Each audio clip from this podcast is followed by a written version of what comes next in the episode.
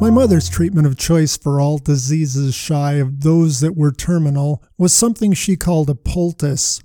Poultices go way back. The word comes from the Greek word porridge. It's a soft mass of mixed yuck, usually placed on a cloth and placed on a wound or an area needing healing. My mother preferred onions or mustard to mix up that gooey porridge like mass.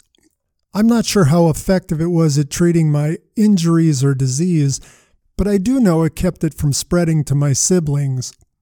Imagine with me for a moment I didn't grow up to be a teacher, but a doctor, your family doctor, and you're sitting in my examination room with a deep respiratory issue.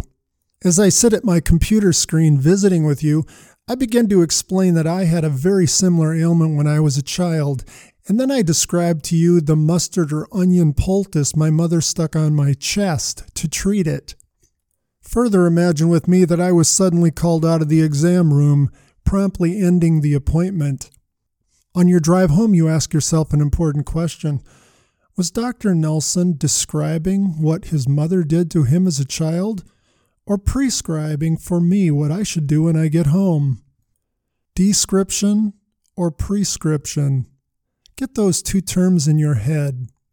The Bible is not written for us to master its facts so we could win at Bible trivia. It was written to change the trajectory of our journey. Most of its contents were meant to apply to us in some way. A New Testament writer says about the Old Testament, all these things were written as an example to us. As we move to open up the text, Genesis 1 1, and move our way through it from cover to cover, those two words should come to mind. In what I am reading, is it a description of what happened then, or a prescription for what I should do now, either on my own or in community with others? Or is it something in between? This may well be one of the most difficult tasks of applying the scripture to our lives. I asked Siri this morning how many Christian denominations there were in the world today. Her answer was 41,000 Christian denominations. This is a generalization, but I believe very true. Most of those denominations happen because of a difference in viewing the meaning or application of texts. Many of them started because of disagreement over a descriptive or prescriptive application. For example, should you have church on Saturday or Sunday?